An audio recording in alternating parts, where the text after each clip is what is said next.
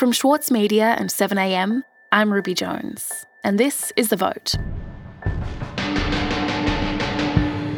Issues the Greens have championed for years, like an integrity commission and reducing emissions, are now finding a lot of popular support. But the party finds itself at a crossroads. It's been unable to increase the number of lower house MPs and senators it's had at the federal level for over a decade. Adam Bandt, the party's leader, has ambitions to change this. So, in his first federal election as leader, how has he shaped the party? Is this a different kind of Greens campaign? And would he really be able to work with a Labor Party that views the Greens as toxic electorally? Today, Adam Bandt on the future of the Greens. It's Thursday, May 5.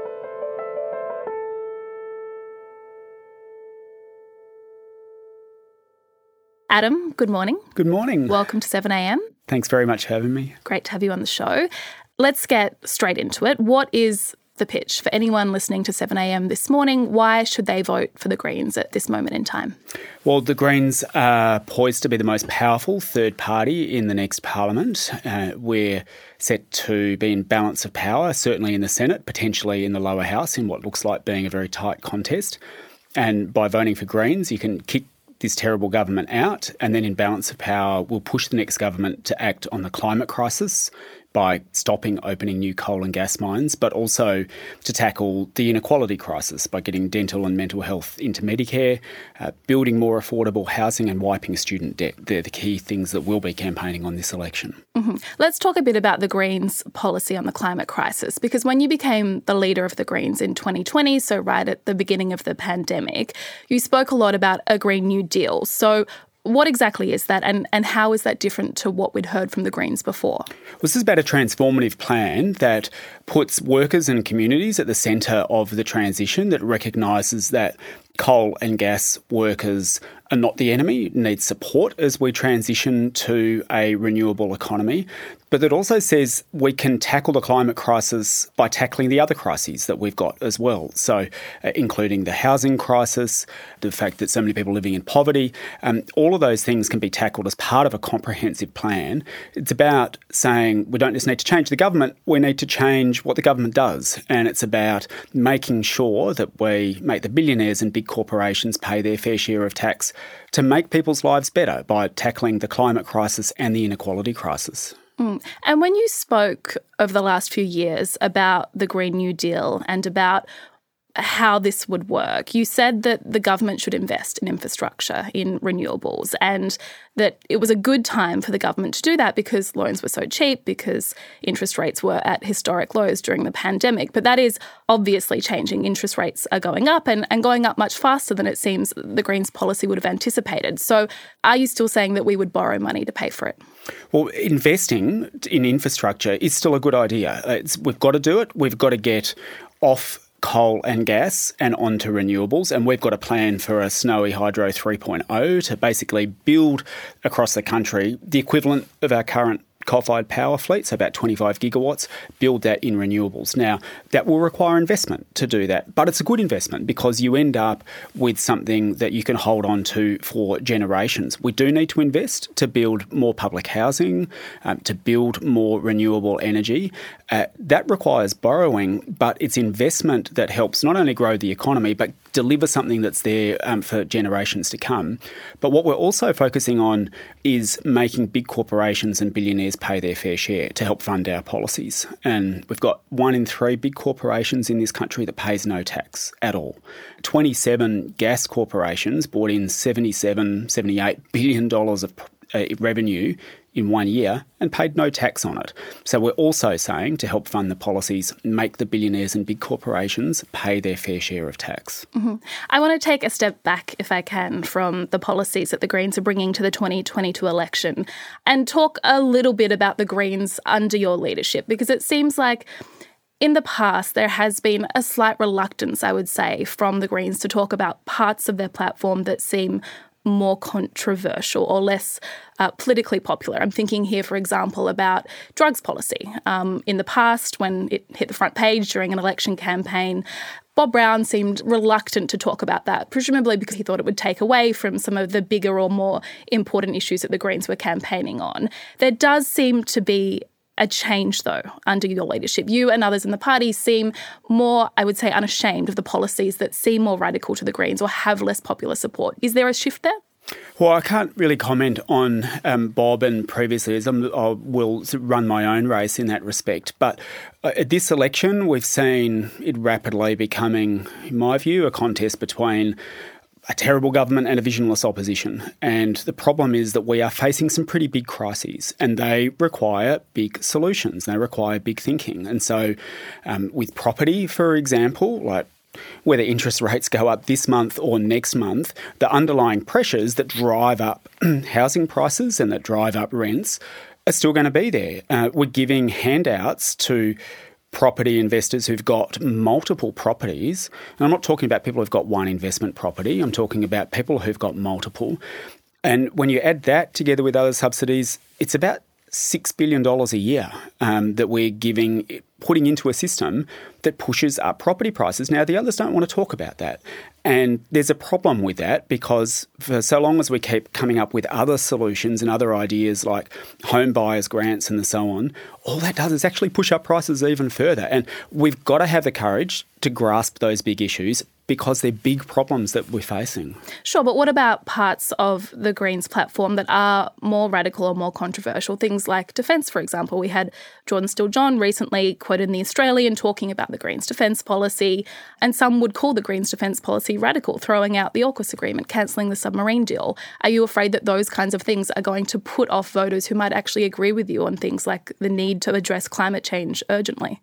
I think people want peace and people are concerned about this march towards war. Like, yes, there are rising tensions in our region between the US and China, um, but we agree with Paul Keating on this. Outsourcing Australia's defence policy, sorry, to be uh, effectively just a subunit of another country's, in this case, the US, isn't going to make Australia safer. And so we've always argued for an independent foreign policy that puts Australia's interests first and will continue to do so. And what worries me is, you know, as we head towards this election, we've got, you know, with Peter Dutton, you've got a wannabe warmonger who is auditioning for the role of future opposition leader, trying to stir up a khaki election. That concerns us. And um, these real threats that we're all facing, including security threats, including the, the climate threat, need some sober discussion, including about what's the best defence posture for Australia. And we want to have the discussion in that light, and we don't want to turn it into a khaki election issue in the way that the government wants to. Mm. Adam, you entered Parliament in 2010. You were the first Greens member in the House of Representatives. In the 12 years since then, it's still only you there. The Greens haven't managed to repeat that feat. So why not? Well, in the last few years, we've tripled our numbers in the ACT Parliament, doubled our numbers in the Queensland Parliament. Uh, we've um, just come off a record vote in South Australia. Uh, we are on track to grow hopefully an extra three senators this election in Queensland, South Australia, and New South Wales. And we're giving it a real shot in some lower house seats around the country, as well as Richmond in New South Wales and Macnamara here in Victoria. So we are campaigning strongly. Look, of course, uh, as the leader, I would like to see us grow. And we, we want to break through not only in the Senate, where we're on track to be the biggest third party in the Senate ever, but into the House of Representatives as well. Um, but the signs so far, certainly since I've taken over, looking at what's happening over the last couple of years, are encouraging. And I guess um, we'll see how we go in a couple of weeks' time. Hmm, I do want to push you a bit on this though, because your success in 2010 that was based on turning a safe Labor seat into an even safer Green seat, but the Greens haven't been able to emulate that, to take a safe Labor seat in a progressive area, take Grayndler, for example, Anthony Albanese's seat, and turn it into a Green seat. And that's despite the area of Grayndler being a very strong area for the Greens at the state level, at the council level, yet it's never really been within the grasp of the Greens federally. Neither has the seat of Sydney, for example, or, or in Melbourne, a seat like Wills or, or Cooper. So why is that? Well, we've grown significantly, at, certainly in state parliaments at the lower house level, growing in Queensland to, I don't think people would have thought um, 10 years ago that we'd have two seats in the Queensland Parliament, remembering, of course, that that's just one chamber and it's, um, it's just a, a, effectively a lower house. Uh, we've got three in um, New South Wales Parliament. So, I mean, we've now got six in the ACT Parliament. You're right. The next sure, step is we've got to federally. go on at the federal. Mm. That's right. And um, that's I haven't been leader for um, previous federal elections, and I'm the leader for this one. And we're hoping to gain seats in the Senate and also in the House of Representatives as well. The uh, our system, our electoral system in Australia, is one where uh, we're not like New Zealand, where if a party gets 12% of the vote, then they get 12% of the seats. We do have a system that uh, does focus on lower house seats in the uh, focus on single member electorates rather in lower house seats. And uh, yes, it is harder to win those than it is to than it might be to win, say, a proportional representation seat in another, like they have in other countries. So we're aware of that and part of what I've done is um, so we've got to grow not only in the House of Repre- not only in the Senate but in the House of Representatives as well, uh, and I guess we'll see how we go. Mm. Given, though, that you're in the exact same position that you were in 2010, both in the House of Reps and in the Senate with nine senators, why do you think that this would be any different, the 2022 election? Because there's three seats in the Senate where we've got one senator and uh, we're running in Queensland now to get a second senator up against um, Pauline Hanson and potentially Clive Palmer as well to try and get a second senator, a second senator in South Australia and in New South Wales. So we're not just replacing people who are already there, but seeking to grow. The campaigns in inner city Brisbane, in particular, are going gangbusters. We saw double digit swings in those seats in the state election, and those uh, the campaigns there basically haven't demobilised. They're growing and growing and growing. And when you look at the, I mean, polls take polls with a grain of salt, but all the polls that have come out in the last couple of weeks suggest a real uh, lift in our support in Queensland, in particular, because that's where people are responding to the message that yes, we accept that politics as usual isn't working for you, but we're pushing to fix it. And we've got a people powered campaign that's come to your point about why do we think it'll be different this time. In the seat of Griffith, they have had over 20,000 conversations with voters. In the seat of Ryan, over 14,000 conversations, direct one on one conversations with voters. And that people powered campaign that saw me win in Melbourne feel it feels a lot like that in some of those seats. We'll be back in a moment.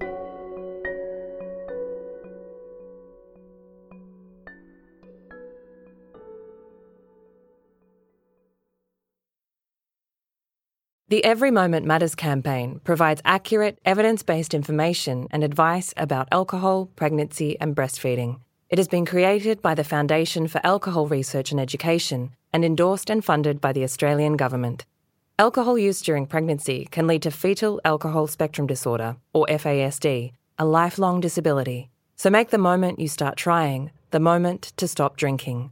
Visit everymomentmatters.org.au to find out more. With award winning news coverage and reviews, the Saturday paper is essential reading for everybody. For a limited time, subscribe to a year of our quality, independent journalism, and you'll receive the Saturday paper's stainless steel coffee cup made in collaboration with Fresco for free. Subscribe from just $2.10 a week. Simply visit thesaturdaypaper.com.au forward slash offer. The Saturday Paper. No hot takes. Adam, you have shared the chamber with Anthony Albanese for 12 years now. Do you like him? I get on well with him and uh, I respect him, and he's always been upfront in dealing with, as you referenced before. The in you know in his seat, it's been Greens running against its seat, so it's there's uh, he's certainly I don't think there's any he has any particular you know, great love for our party, but he's uh, he's upfront. Uh, I found him honest and found that you can. Uh, deal with him and have an honest conversation with him. And that is, I think, a critical thing when you're trying to get things done across the aisle in politics. Mm. He's described the Greens as a complete distraction, said that they're trying to make themselves seem more important than they are going into this election, and crucially, that he won't negotiate with you in a hung parliament. So, how do you plan on mending that relationship, and is it even possible?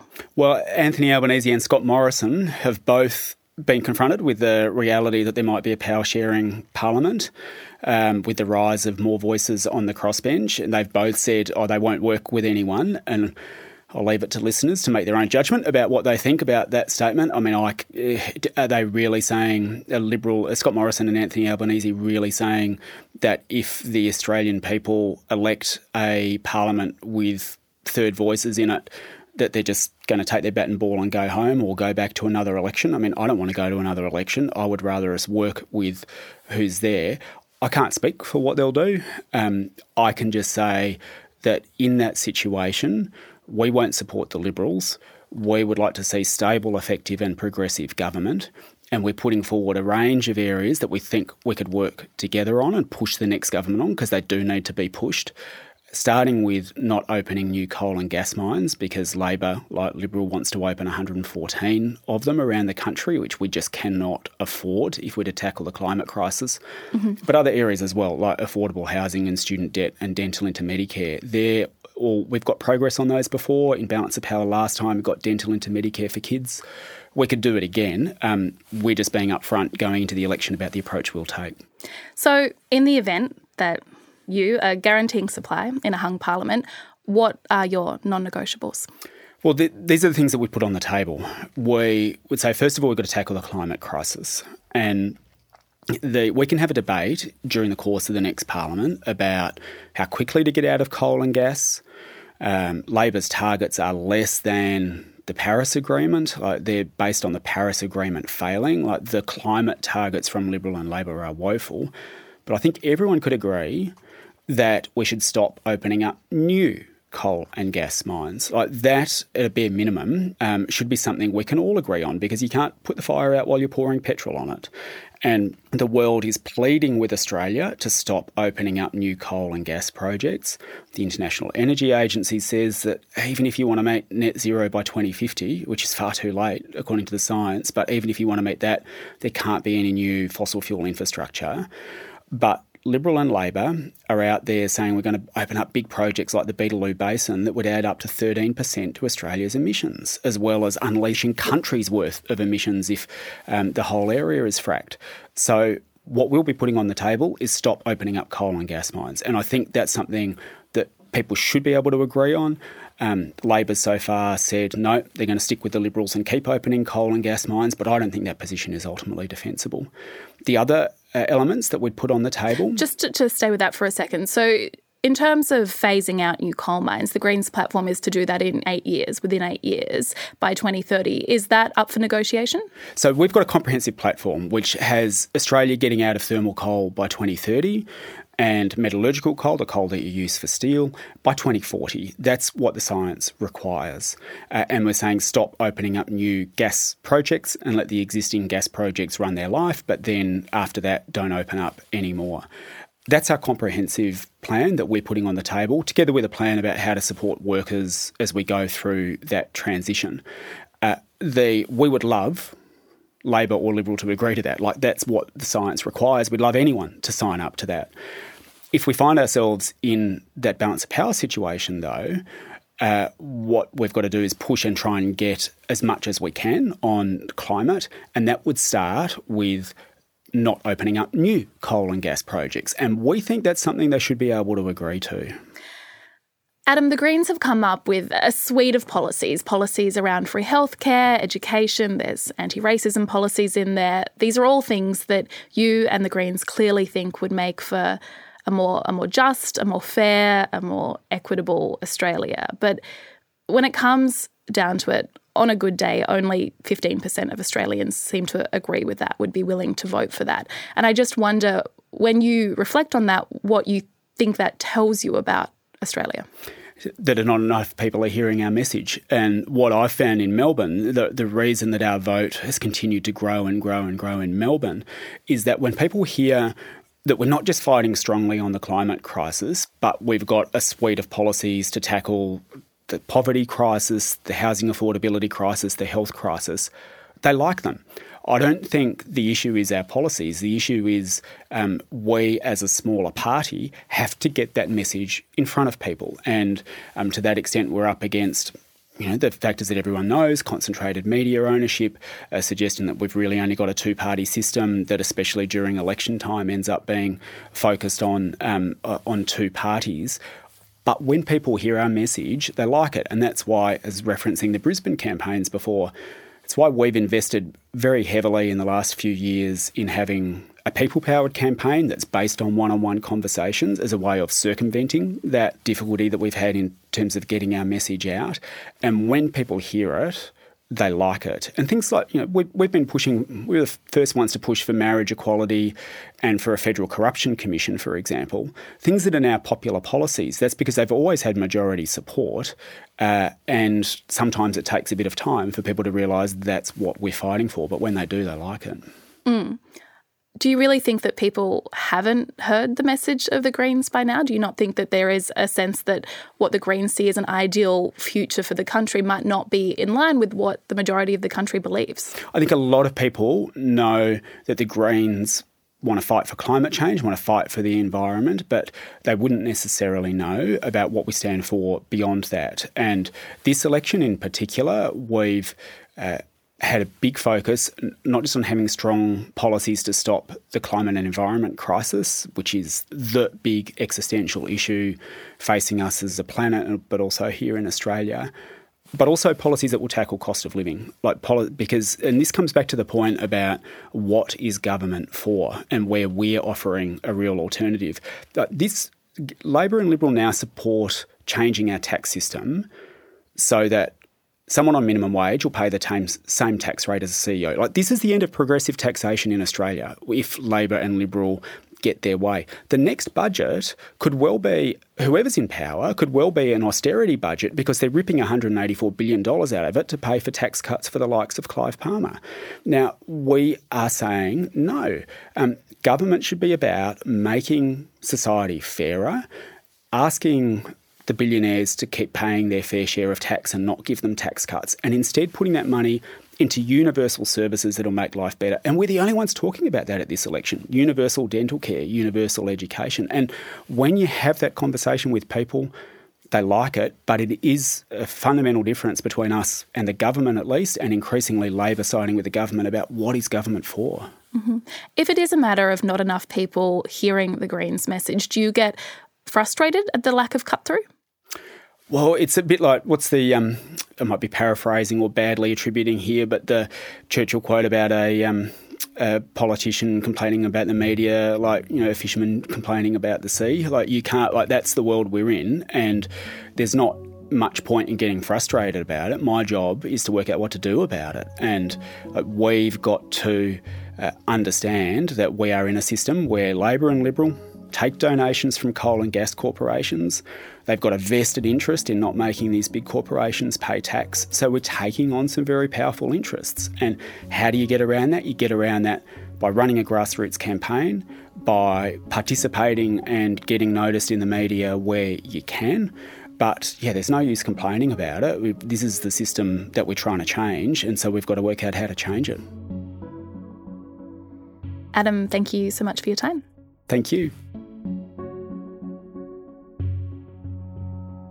We've also invited the Prime Minister, Scott Morrison, and the opposition leader, Anthony Albanese, to join us for an interview during this election campaign. They're yet to accept our offer, but we hope they do soon.